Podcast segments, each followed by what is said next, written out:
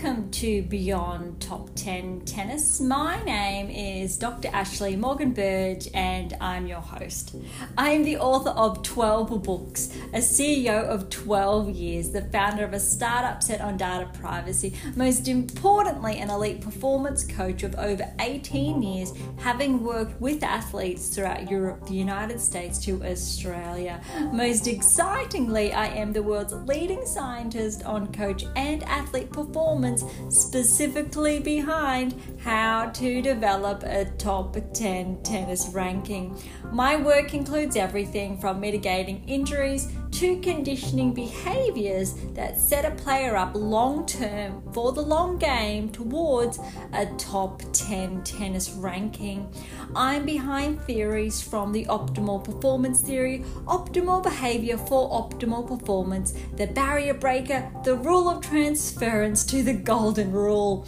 As has become custom, each episode we dive into one of my books to share additional insights and dig a little bit deeper.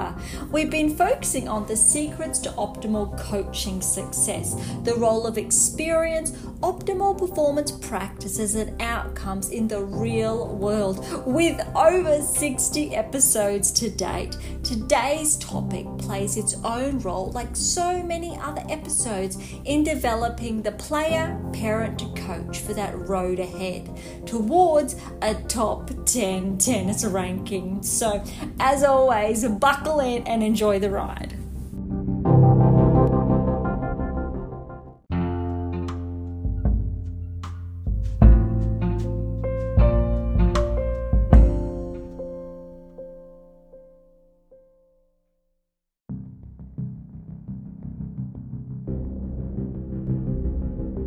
Thank you so much for joining us today. Uh, whether you've been with us for some time now, thank you so much, or you are brand new, uh, thank you so much all the same. Um, I really would encourage you, if you have not, however, to track back, especially to our uh, previous episode, uh, primarily because uh, I shared that with the Australian Summer of Tennis now here, it has to be the most exciting time of the year um, for those of us who are avid tennis followers or uh, fans in any way, shape, or form uh, because it is a whole entire month of tennis essentially in our own backyard. Although I do say that very, very loosely. Uh, but more so um, on a, a, serious note was uh, because it started to share that uh, especially over the next couple of weeks, we're going to redirect um, our episodes, especially around player performance, key metrics, um, review some core results to really help, I think, players, um, especially if they are inside the top 10, vying for a round of 16 to quarterfinal berth at the 2024 Australian Open, or even even better so we have a lot of metrics, a lot, a lot of plays to go through where I can share specific patterns of play, what we can look out for. Um, and of course, those of you who are familiar with my work, um, three of my books, the What is Your Game Missing series, so that's What is Your Game Missing, What is Your Game Missing Now, and What is Your Game Missing to Win really broke down every single player that achieved a round of 16 result or higher um, at a Grand Slam over, I, I want to say from memory, uh, two to four seasons. However, it was also a longitudinal analysis, so, so that spanned over, I think roughly around 10 years. Um, so, really, re- I think remember it, it, has actually been less than a month, only um, three and a half ish weeks since the release of my 12th And I'm still incredibly excited and I really want to keep that going. So, for those of you who have grabbed your copy, thank you so much for your support. Those of you who are new, I really want to encourage you to get your hands on it. And if you're not familiar, it is titled, by no surprise, uh, I am sure, How to Develop a Top 10 Tennis Ranking. Because lo and behold, beyond top 10 tennis, ironically, came to fruition midway through 2023 um, when I was at actively writing the book because I thought what a great opportunity to share um, additional insights and really key pieces I think that weren't necessarily directly a part of the book but uh, were inadvertent to it as well. So to share, I think, additional core insights that were, I think, equally and incredibly as powerful. So of course, when we're looking at um, the key metrics, um, where to go, and the developmental spectrum, which, if you've been following along, the secrets to optimal coaching success really shares some core insights. And for those of you who are familiar, or if you are new, our initial first 50 episodes. Oh my goodness, it was uh, quite the achievement to get that far in less than six months because, goodness me, was it a whirlwind.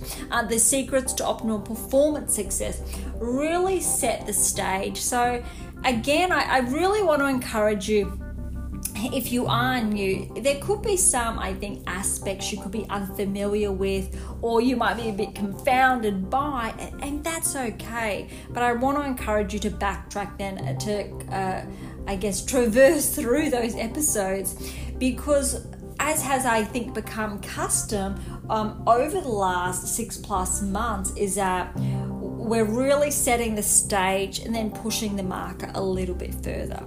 And there's obviously a reason behind that because that's essentially what our the work does, whether it is book one, uh, The Secrets to Optimal Performance Success, through to book 12, um, How to Develop a Top 10 Tennis Ranking. It's incredibly powerful.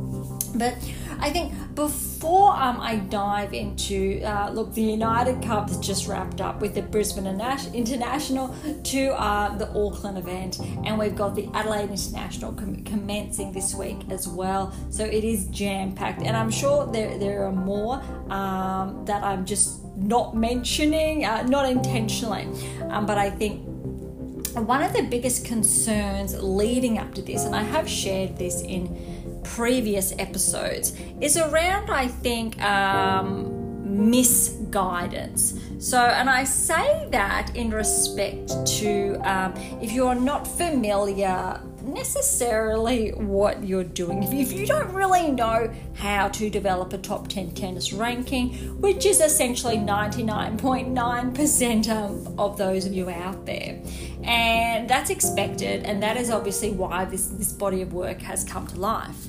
But where I'm going here is that it leaves you very susceptible slash vulnerable, irrespective of your age. Um, I think uh, the younger you are, potentially the more susceptible. Um, though that is a very, I think, stereotypical. So what I am sharing here is that you're really looking to progress towards a top 10 tennis ranking, and there are so many coaches out there, and hopefully most of them with very good intentions. Um, though we have to be very mindful that unless they have the backstory, and, and, so when I say backstory, I mean the data, unless they've um, engrossed themselves with these uh, so this body of work, it means they are not up to speed. They, they do not have the toolkit required to develop a top 10 tennis ranking now. And I say that because, and we've obviously got the data to, I think, underscore this, which again is, I think, more. Uh, uh, explained in more detail in how to develop a top 10 tennis ranking and the power of the eighth key in there. And it's really about um, how the game has not just changed, but um, specific uh, metrics um, involved. Now, you'll hear me say metrics quite a lot. And I think those of you who are familiar with Beyond Top 10 Tennis, you understand this because it really, I think, covers a variety of aspects. So we're really looking at technical proponents of a player's game, specific angles of influence, micro discrepancies, um, different angles when we're looking at the degrees, whether it's a 90 degree, 180 degree, somewhere in between to 270 degrees and it's not necessarily about that, but we're looking at the kinetic chain, so how the body works, and we're simplifying it.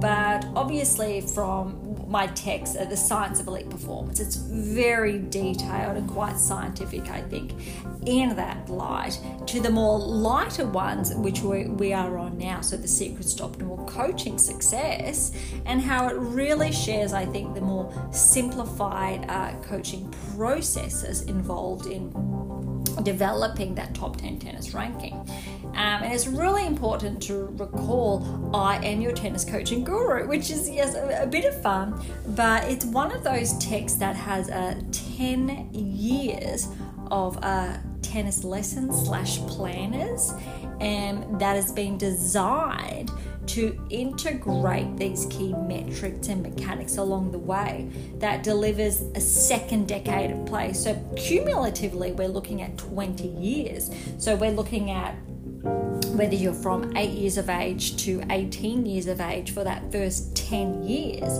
towards that second uh, 10 years. So by the time you say 24 to 28 years of age, you, are reaching, I think, um, that peak level of play.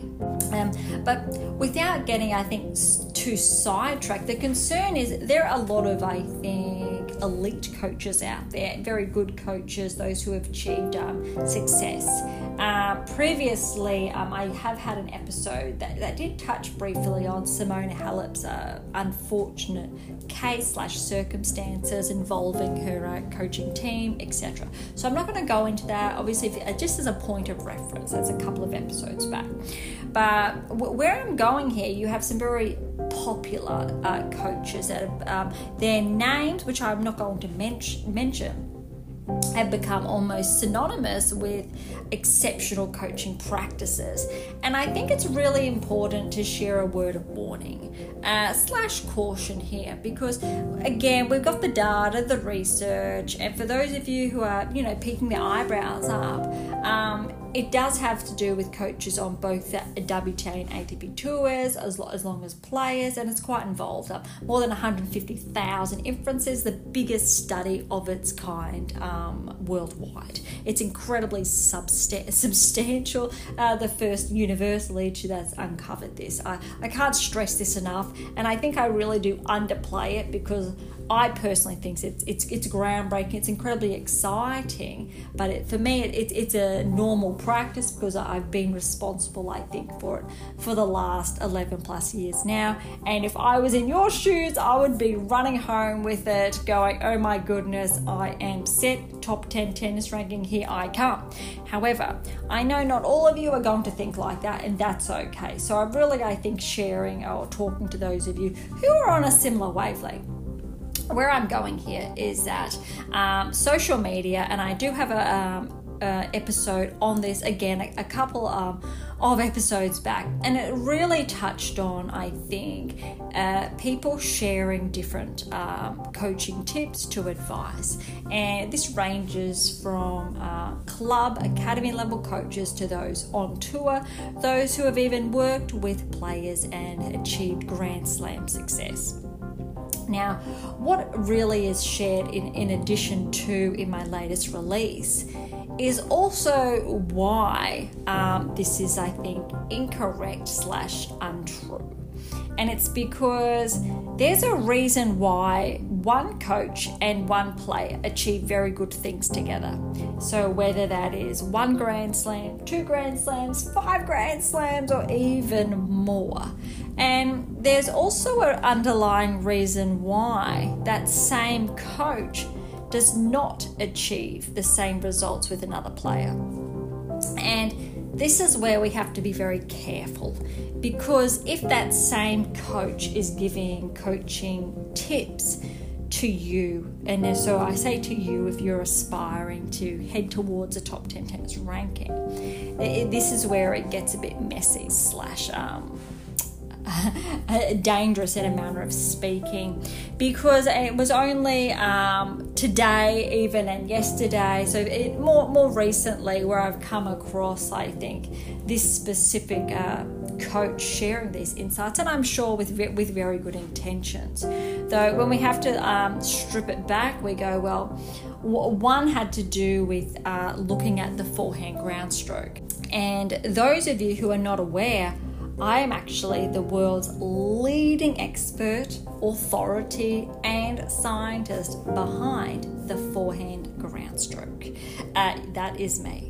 And it is very new. So, in the last couple of years, obviously, the work was been 11 years in the making, and it has been nine years, I think, since it's. Um, since it was confirmed in, that manner.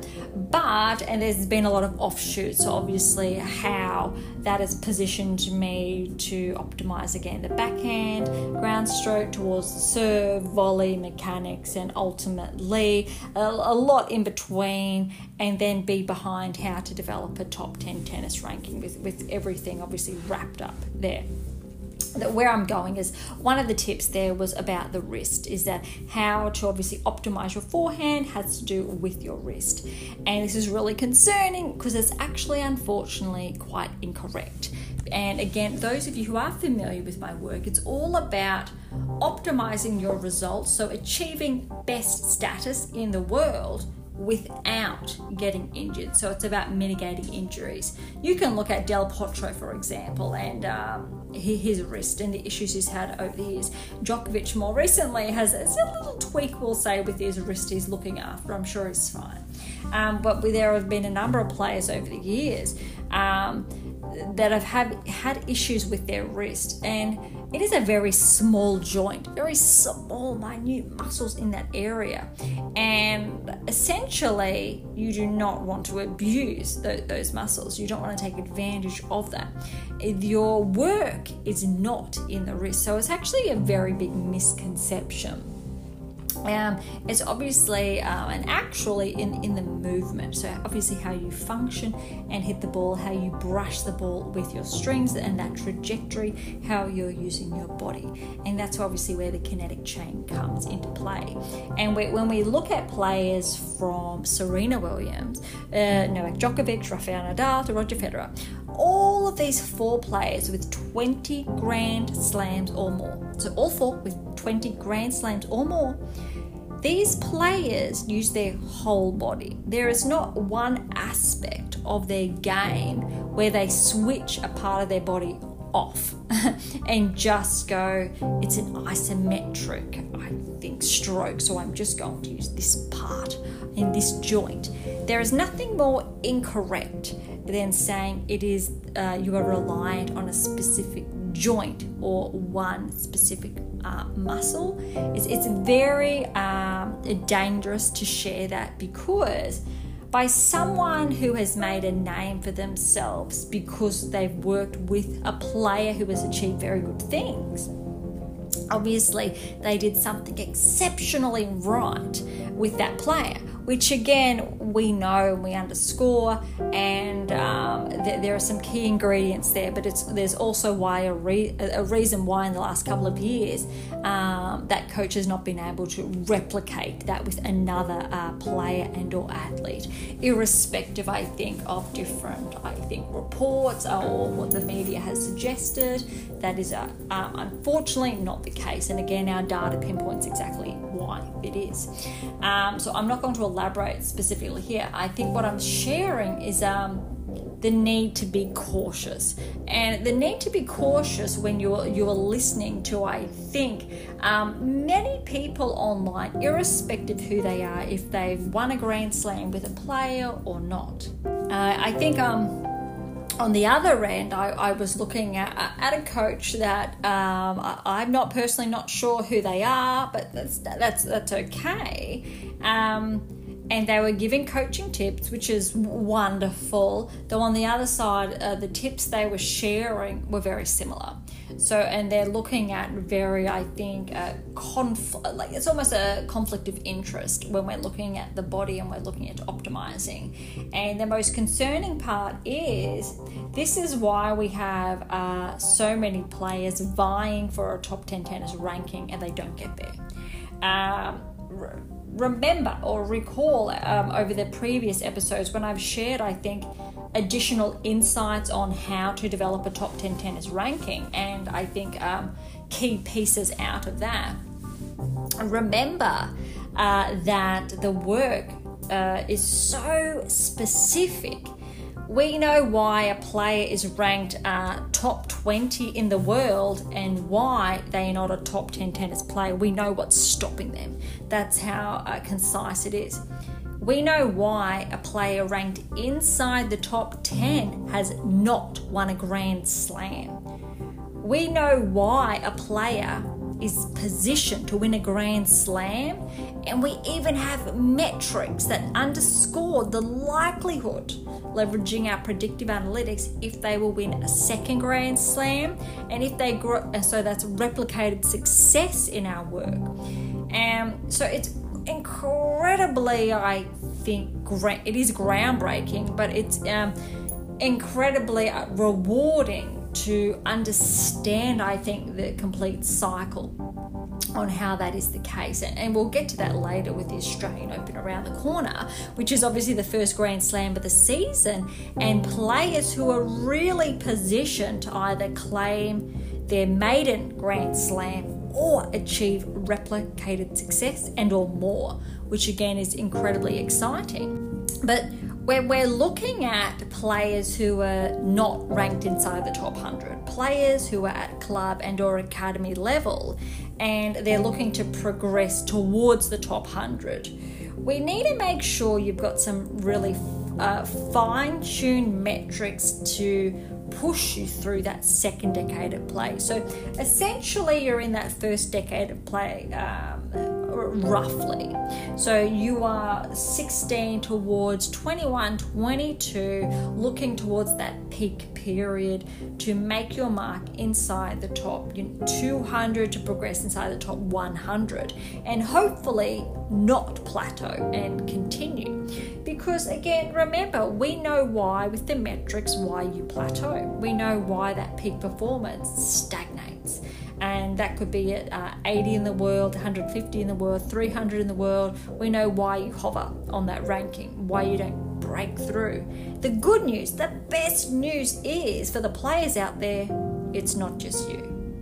For the coaches, it's not just you. it's a, it's a two-way street. So it is the coach and the player. So that's why when you're looking at uh, those who are named the best coaches in the world, why that's not the case.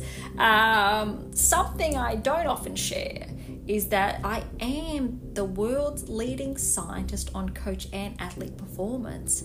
And I'm also the world's leading coach um, on that, and the world's leading coach behind how to develop a top 10 tennis ranking. However, I'm so much more than a coach with my doctorate behind me as that researcher and that scientist to that author who has unveiled uh, the specific data to metrics behind that. And I do have episodes why I don't necessarily share, I think, the coaching standpoint because, yes, unfortunately, sexism in the coaching landscape, ageism, especially how it affects women, I think, in the sporting arena. And it's almost like a safety net by just saying scientist in contrast to coach because there are so many, I think, negative connotations associated with that. Uh, stereotypical, I think, um, stigmas, etc. And so I won't get into that. That is, we've touched on that in previous episodes and I wanted to shift the conversation not necessarily around my expertise to area of authority, but it's to help you develop that top 10 tennis ranking because the most rewarding part after spending the last 11 years of my life uncovering this and obviously um, authoring and publishing those uh, 12 texts is essentially one unheard of for someone to do that, especially I think in this domain.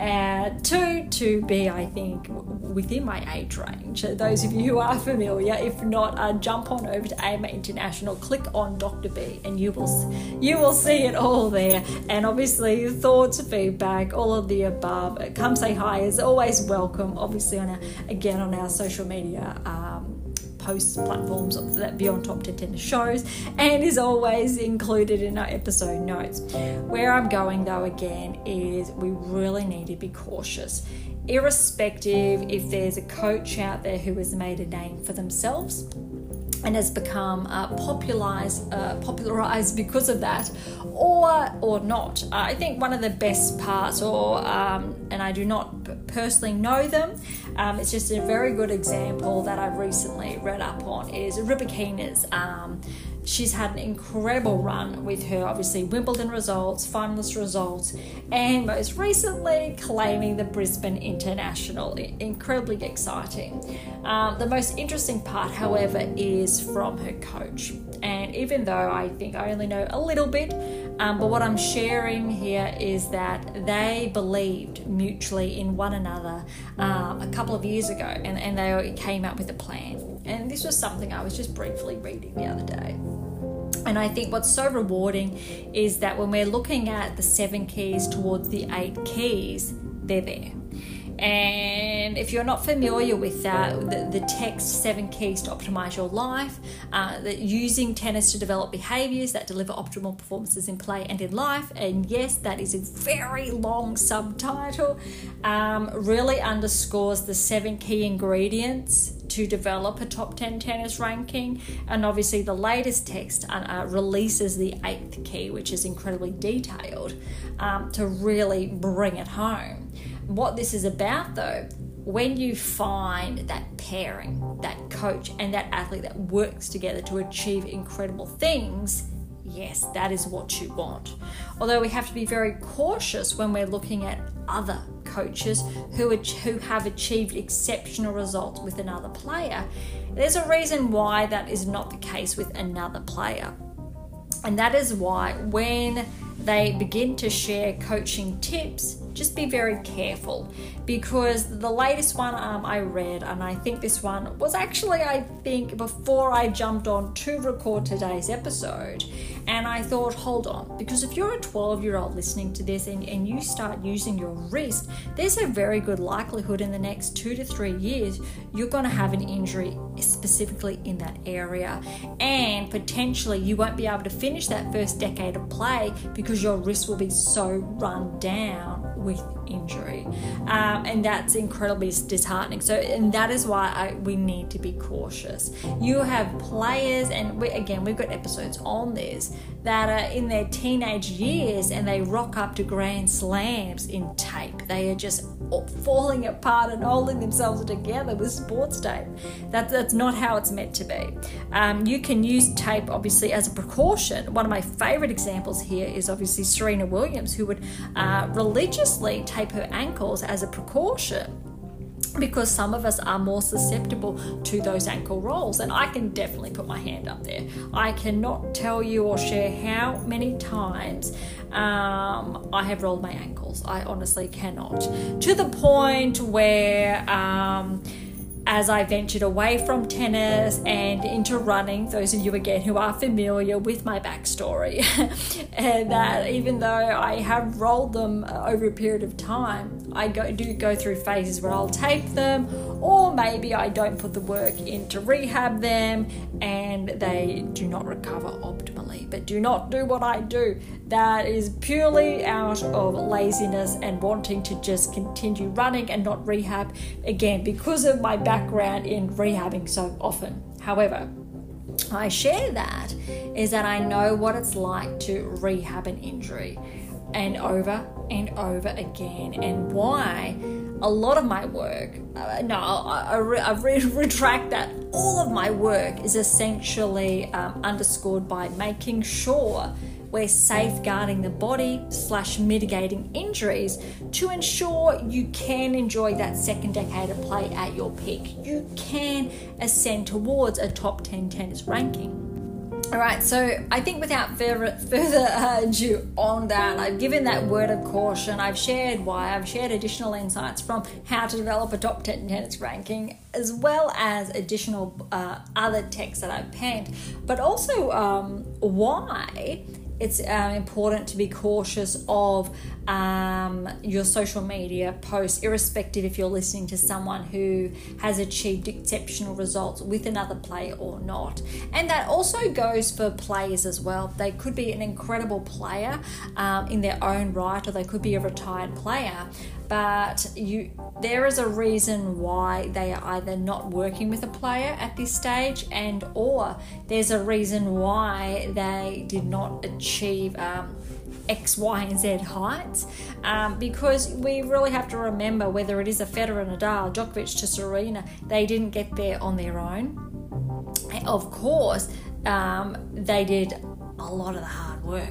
You got to remember the co- their coaches at that time or throughout their career also didn't get to where they are without that player because it's a two way street. And I just can't stress that enough because it really is the coach and the player and the willingness to form that team and work together.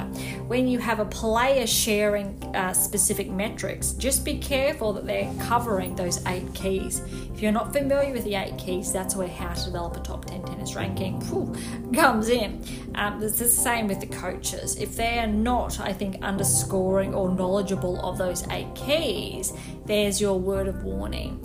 And that's been touched on again in previous episodes and our the body of work has been designed to really simplify these uh, practices to touch on the eight keys. Because again if you want to develop a top 100 ranking look you're probably going to be okay. Top 80 you're probably going to be okay.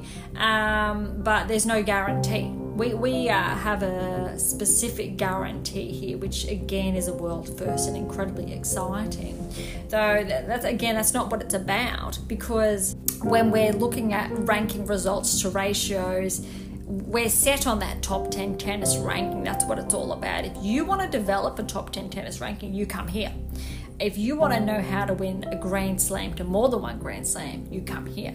If you want to make sure you become a professional tennis player on the WTA or ATP Tour and you mitigate injuries so you're safeguarding your body, you come here if you want to become a professional tennis player and you don't care what ranking you get to, if you reach a ranking plateau, you want to do the hard way and you want to reach 80 in the world and then just not progress, 50 in the world and struggle, or even 500 in the world and wonder, oh my gosh, why am I not progressing? Then you're probably going to stay with uh, who you're with.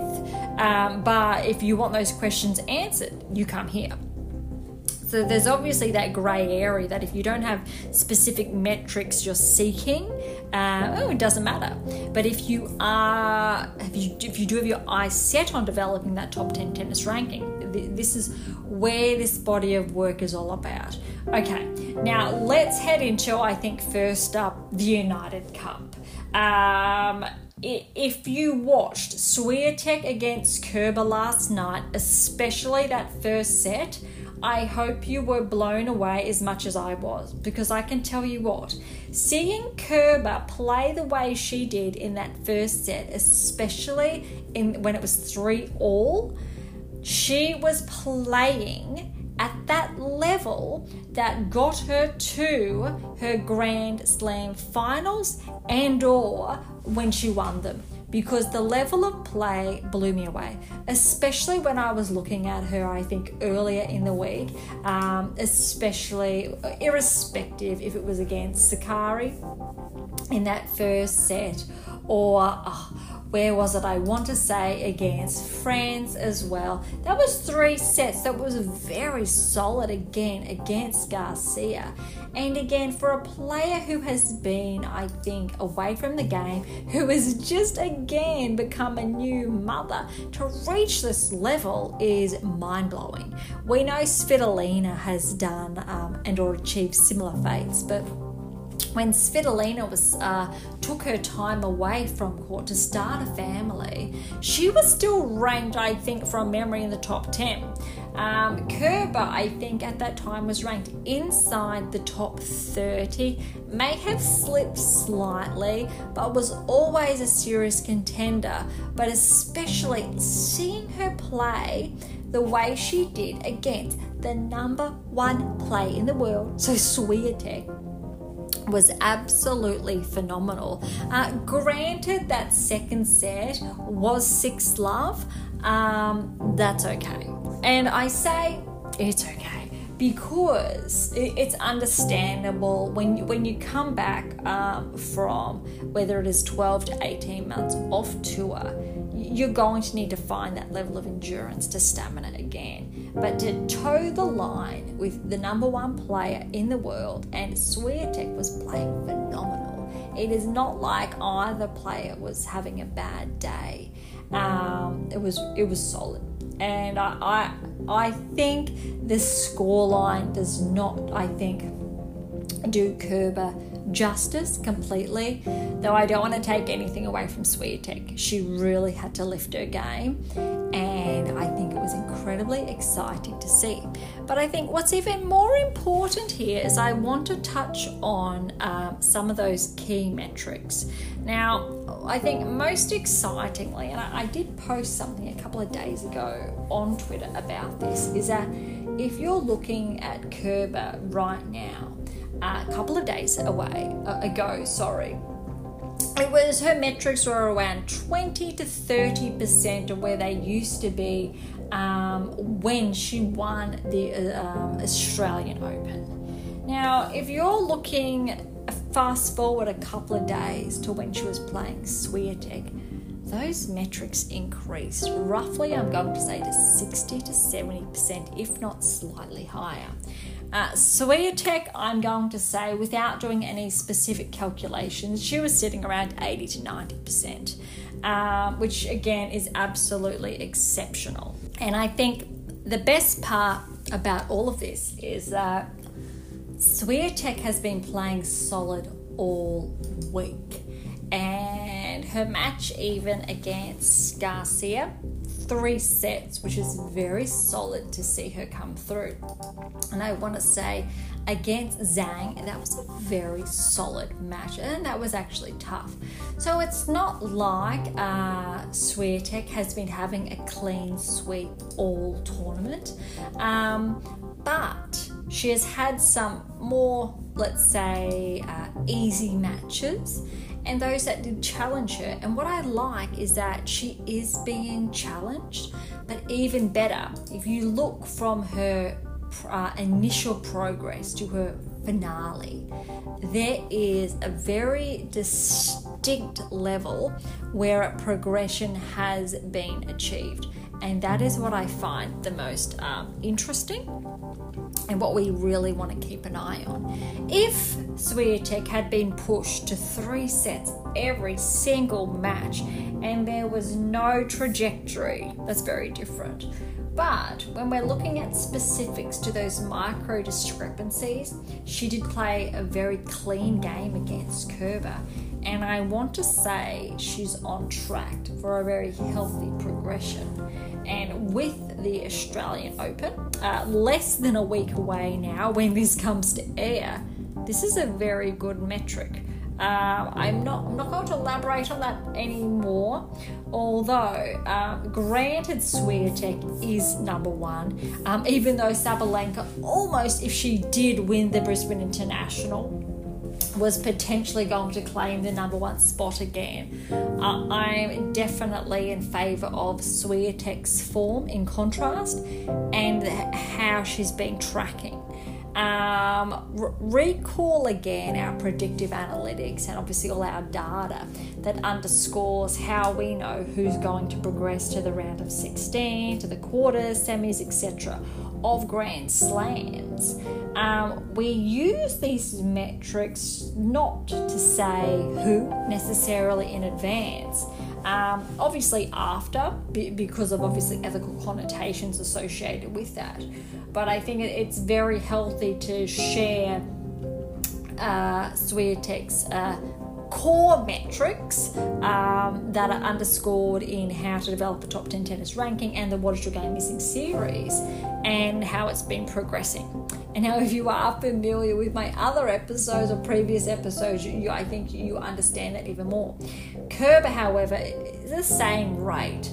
Um, is she on track for a round of 16 or further? That really depends if she plays this coming week and if there's more to be seen. Though I can tell you this how Kerber played against Swiatek in that first set. Um, irrespective of going down 6 3, if she's able to sustain that level of performance, that's a word of warning. That is a very big danger card. And this level of danger was not as present 18 months ago. That is, I think, the most exciting part because without a doubt, Kerb has brought her A game back.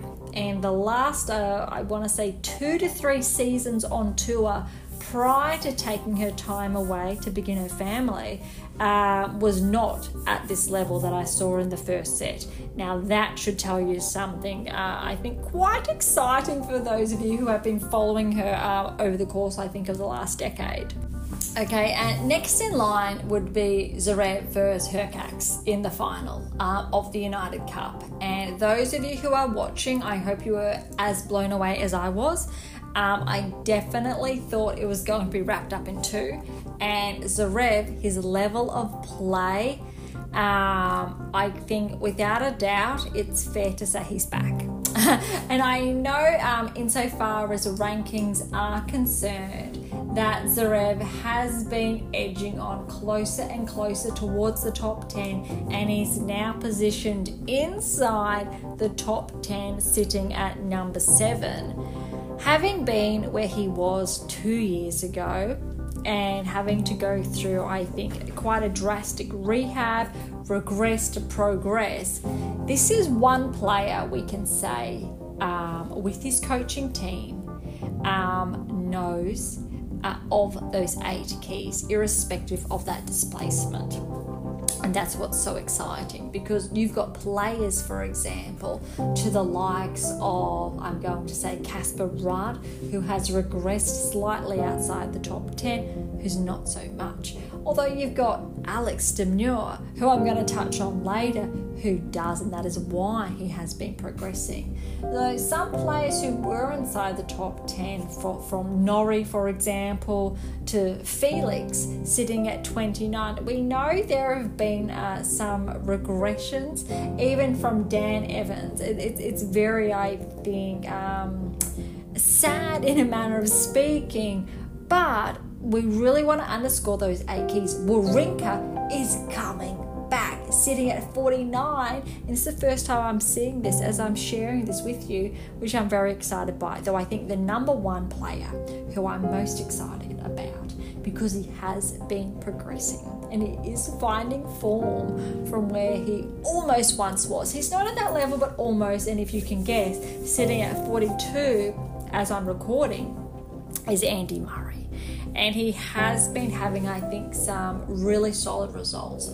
Look, is he playing uh, Akin to the top 10? No, of course not.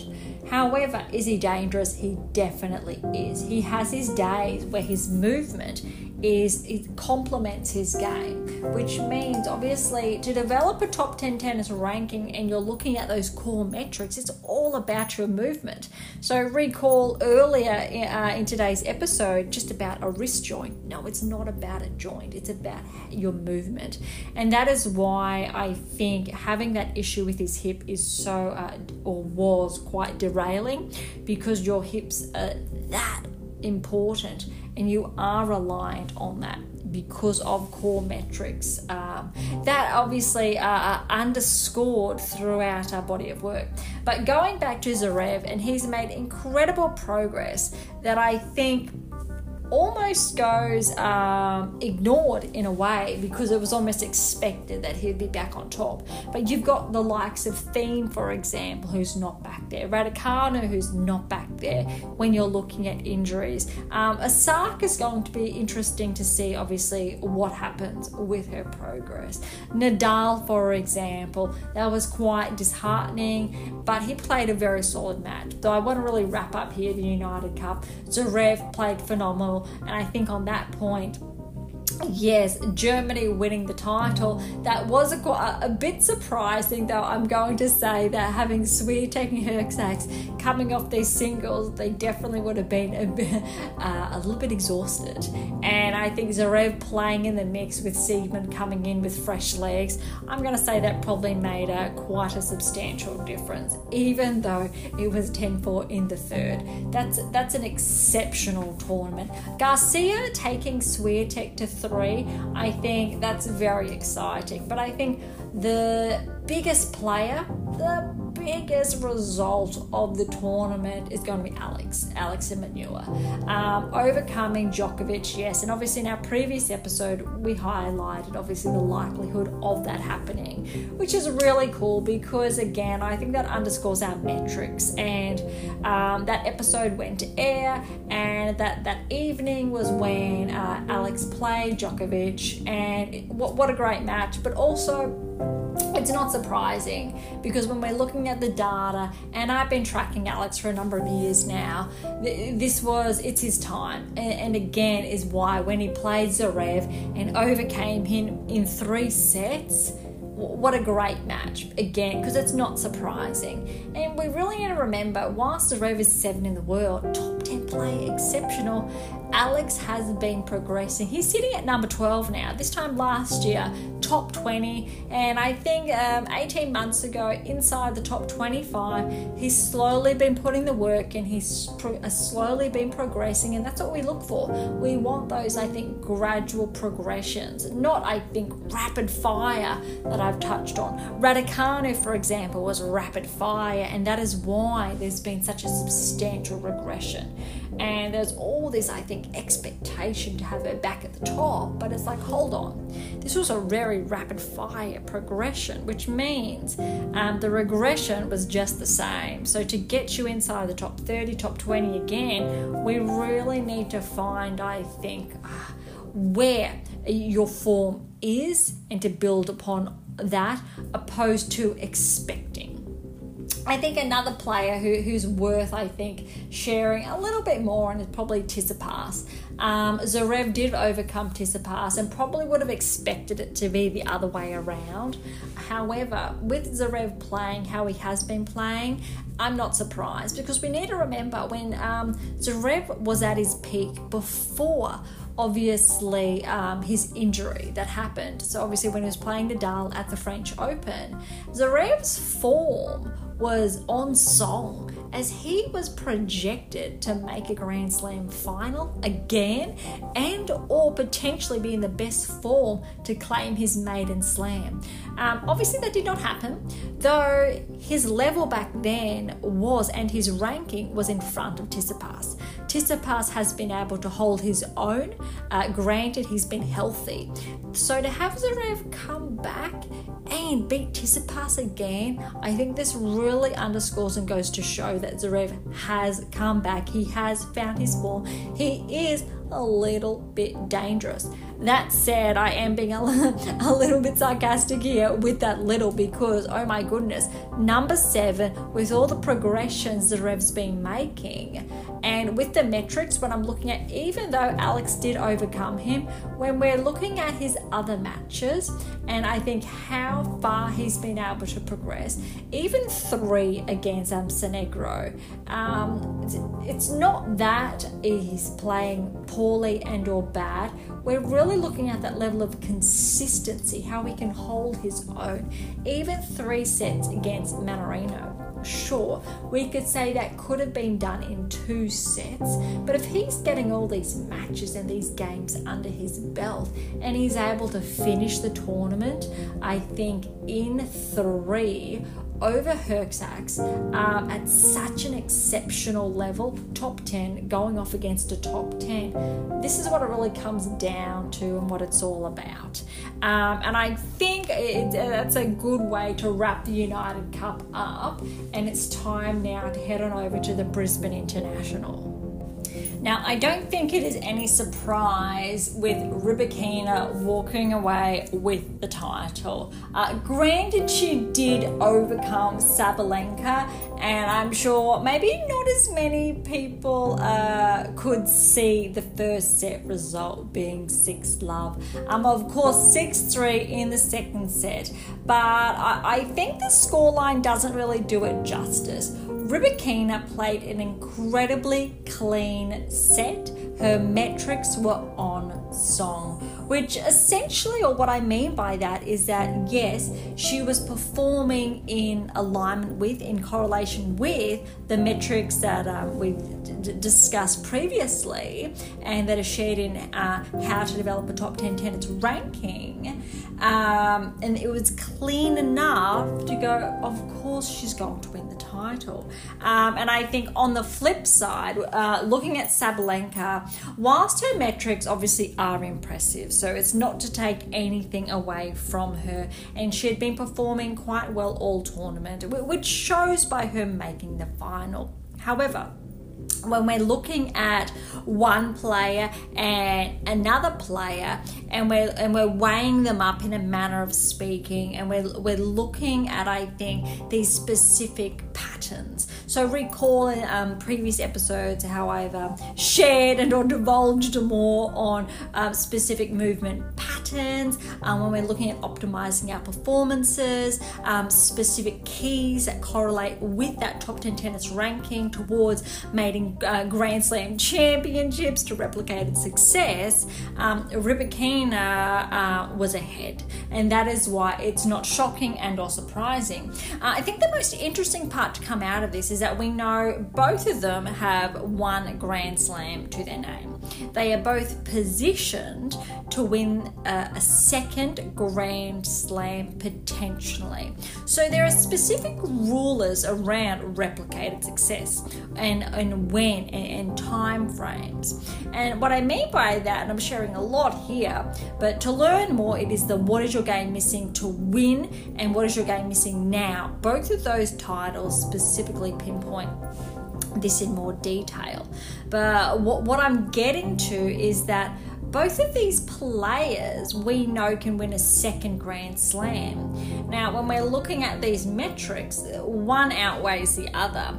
But obviously, one title is not enough to go by. But I, I can tell you this both of them are on the clock now, which means we know within the next, uh, for one of them, the next 12 months, um, and the other one, the next, I six months to see what's going to happen. And I think it's really important to remember that Rybakina has made those finals. Um, Sabalenka is really well positioned having made the final, though I'm not going to share, I think, specific outcomes or predictions and or what our predictive analytics are sharing and or saying um, because we've already touched on that previously um, and earlier in today's episode and obviously that underlying why but what i can share is the i think those key factors um, another player I really want to bring attention to is Azarenka. Having made the semi final, going 2 and 4 versus Sabalenka, it was not a bad match. Sabalenka played solid very clean. And you know what? Azarenka is finding her form. I was actually quite impressed. Uh, and when we're looking at, or we've discussed, I think Kerber's come back earlier on.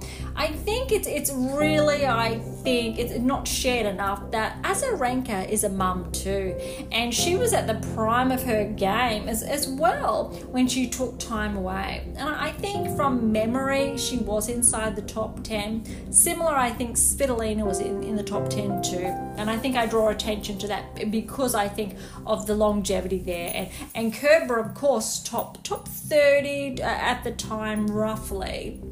I do not have any of these numbers in front of me. So, so these are all um, just just approximate numbers. But how she's been able to keep her form, find that form, maintain that form, uh, she is always a dark horse. And I say that because we all know she's made the finals of a Grand Slam since then. And I think it's what we talk about is that maintenance. And that is what, and this is again in, I think, this body of work. But that's what we're looking at. Can you sustain this level of play? And that's what differentiates the 8% to the 92%. So recall again previous episodes and how to develop a top 10 tennis ranking.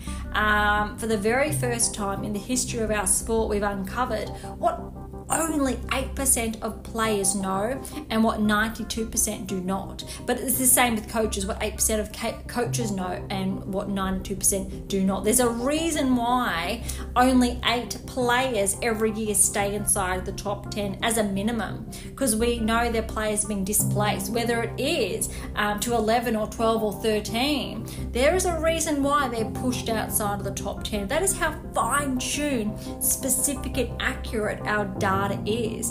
And it really delivers the new edge of play and again, I think tracking back to earlier in today's episode, touching on coaches who have achieved really good things with other players, we need to go, well, if you have the eight keys, we know you can do this with another and another and another and another.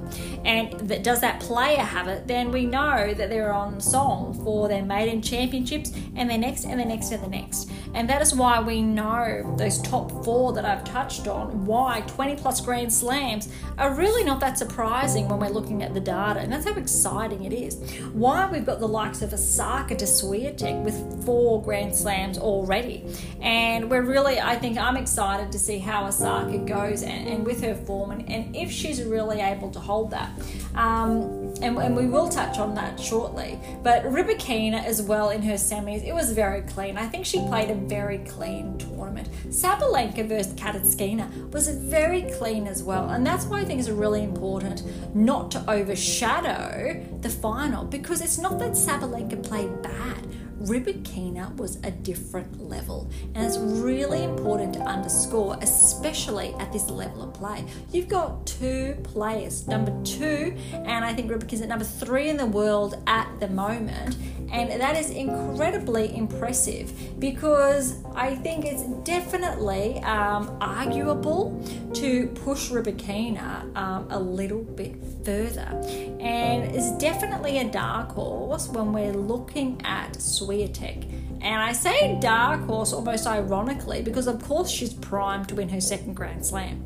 Sabalenka potentially is primed to win her second Grand Slam as well. And Swiatek is primed, given her performance at the United Cup, to win her fifth Grand Slam.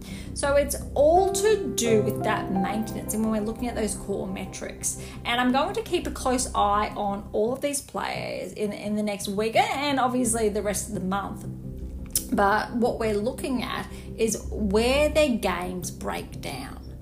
Are their games going to break down? And really what's to come? Look Ostapenko as well. She, she had a very impressive tournament. Even though it was three sets versus Azarenka it's not that she played bad.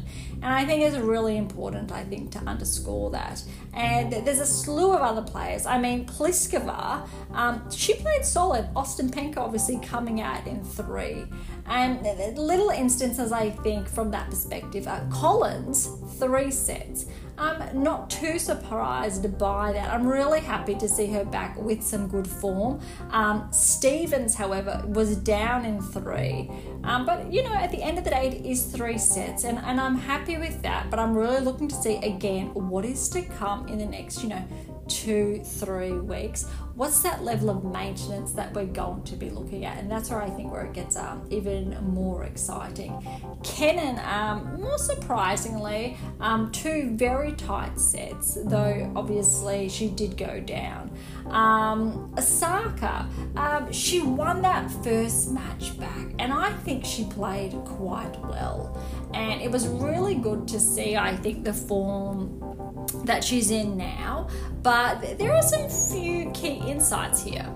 Most, I think, interestingly, is yes, three sets against Pliskova. But we all know Pliskova is positioned as a top 10 player on any day of the week. Sure, maybe her ranking does not align with that at this stage. However, at the end of the day, she is incredibly dangerous. She knows what it's like to make the later rounds of Grand Slams. So for Osaka to get so close after having 12 plus months um, off tour is incredibly impressive. And I think that really needs to be underscored. Um, there are obviously key correlations there with, with Nadal and, and, his results. Um, but Osaka, I, am going to say, and go out almost on, on a bit of a limb, it's to do with obviously the matches she's able to get under her belt. However, metrics specifically, very similar to a few other players I've mentioned, were they at the level they once were when we're looking at that 80 90% plus for a top 10 performance? No they were probably gauging around 40 to 50% when we're looking at consistency, rate of application, rate of progress, and when we're looking at those progressions, regressions, and those specific, I think, keys, metrics, and the, aforementioned correlations. But it's a start, and I think that's what's really important.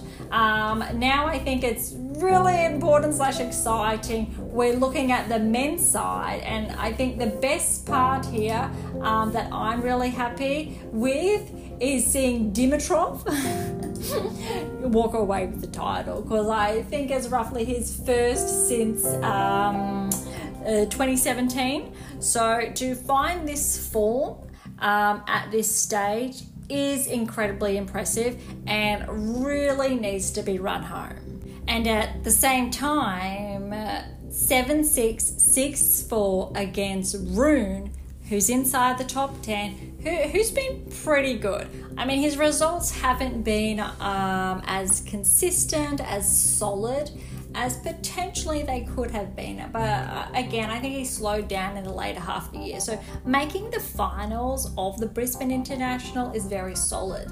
And Dimitrov played like his top 10 self. Um, granted that that is not his obviously current ranking, I think it's equally arguable to know that Dimitrov has that potential. I mean, look, he's currently sitting at 14 at this stage, but he has been, I think, closer around the 20 to 30 range for some time. But when Dimitrov finds his form, he is dangerous against any top 10 player. And I think that's what's most exciting. And I would argue and say that his metrics, they were not around like the 80, 90, probably at 60 to 70% but they were solid and they were solid enough. Uh, Rune, however, I'm going to say it, it was really uh, more of a cause for concern when we're looking at anticipation, um, reactivity that I've touched on, and just finding that rhythm. Uh, Dimitrov really took that away from him. His metrics were there, not as good as I've seen him. So there's a slight regression there. But I think more importantly, Dimitrov versus Thompson, that was, that was two solid sets, and Thompson was quite impressive in this respect, um, namely because three sets against Nadal. Um, of course, biggest win of his career. That said, though, Nadal coming out and going down in three that is a really solid match. I think we can all say that we were really happy to see Rafa back but his form was actually very solid and very good. And I think the third set, it just got a little bit too much. His level did drop. Um, again, because when we're looking at maintenance uh, and being able to keep that level at, at, at, the highest at this level that he's used to for a longer period of time. And he does not he has not had that uh, not enough of it. So it's not that he played bad. It's more so that Thompson st- stuck to the plan, stuck to his game, and Nadal's just, just not there yet.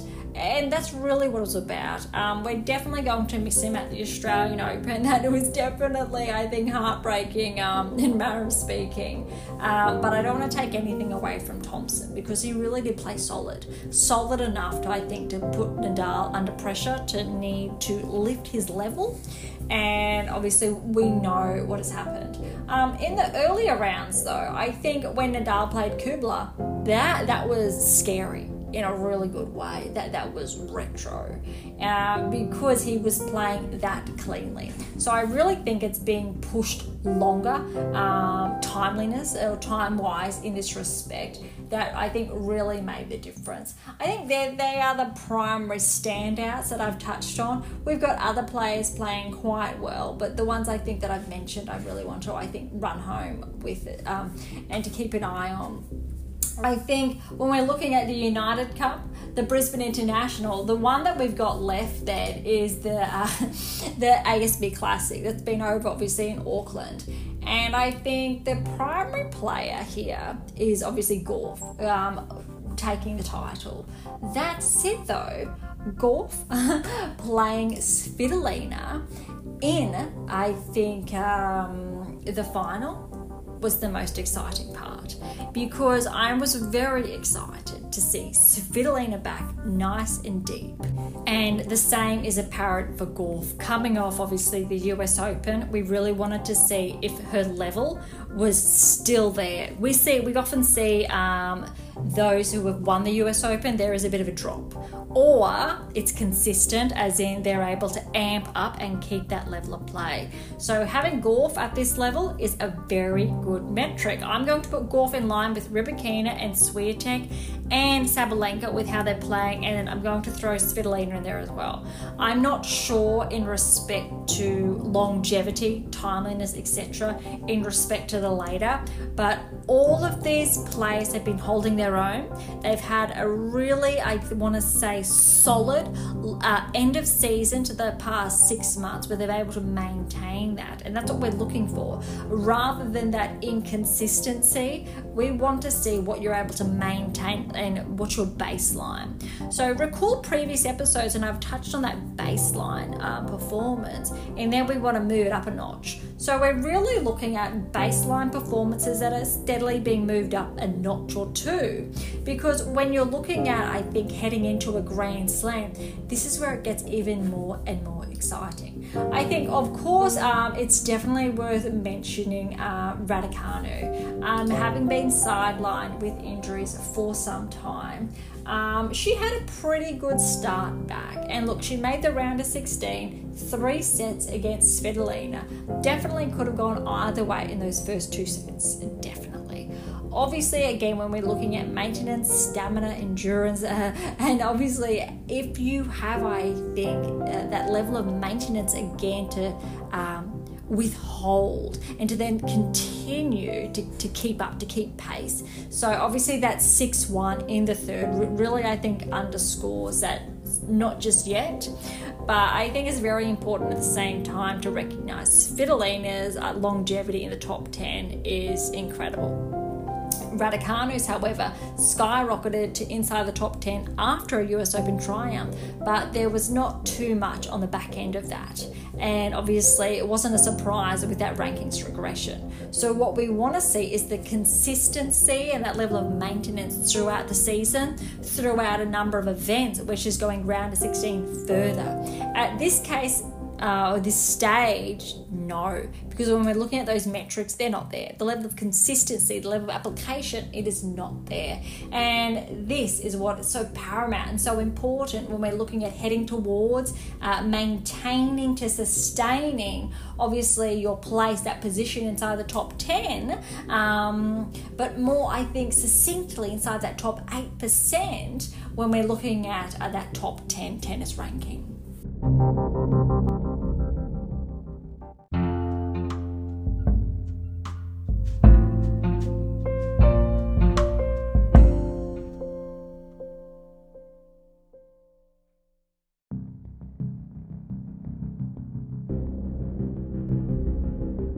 Thank you so much for joining us today. I mean, oh my goodness, um, finishing with the ASB Classic and just touching on a couple of players there through to the United Cup, which was more, I think, very detailed, through to the Brisbane International, which is probably even more detailed.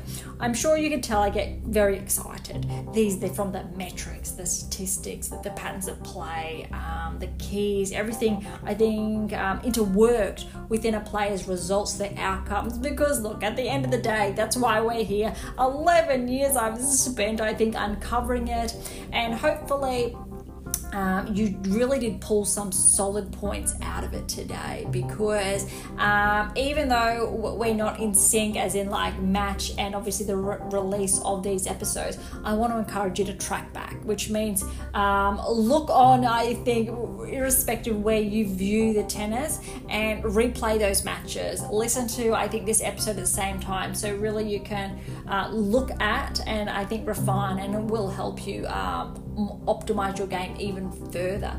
For those players who I've mentioned, if you're inside the top 30, top 20, or the top 10, really, I think, pay attention to those key metrics, um, especially if your sights are set on going deep um, at the 2024 Australian Open. And so it's not just round of 16, but talking quarters, semis, finals, walking away with that championship. Um, more, I think, importantly, if you're one of those players I listed that I'm keeping a close eye on um, and who's poised for whether replicated success or that fifth Grand Slam, this is where it gets really serious and we get to the nitty gritty and we know what it takes to get over the edge. Uh, look, today I think we didn't get the chance to touch on that humanized approach, but it was the same pattern in our previous episode because our focus is really on real time results at this stage, being, I think, the Australian Summer of Tennis. Uh, but look, to grab your copy of The Secrets to Optimal Coaching Success, head on over to AMA International. Even though we didn't dive into it today, there are some really solid insights there, and you will see how it's obviously correlated with, I think, to today's discussion. Um, I think even more importantly, slash excitingly, and more applicable with the Australian Open around the corner is to grab a copy of my new release, How to Develop a Top 10 Tennis Ranking. Uh, you can find that on AMA International or Amazon, irrespective where you're based around the world. Uh, for any comments or questions, head to AMA International Topic Thread, the social platform set on data privacy. Uh, to interact with Beyond Top 10 Tennis, head on over to Twitter, Threads, or Instagram. Uh, to catch up on our weekly coaching tips, head on over to TikTok. And to catch up on our blogs, head on over to AMA International and look for our blogs tab or head on over to Medium. And as always, I'll leave all the links in the episode notes. For something a little bit different, head on over to Pink Octopus Books. That's where my fictional release is. Uh, to view this week's question and poll, be sure to visit Spotify if you're listening on one of the other many platforms. Uh, for something left of field, visit Spruik for some random polls. And of course, if you enjoyed today's episode, please subscribe, like, share, and all of the above would be absolutely phenomenal. And look, for those of you who are interested, we do have scholarships available on AMA International, as well as options to work with me exclusively to optimize your performance and to nudge you close towards that top 10 tennis ranking or replicated success to that maiden Grand Slam championship. So don't be shy and come and say hi. On that note, thank you so much for listening. I'm so incredibly grateful. I am your host, Dr. Ashley Morgan Burge, and this is Beyond Top 10 Tennis, and I'll see you next time.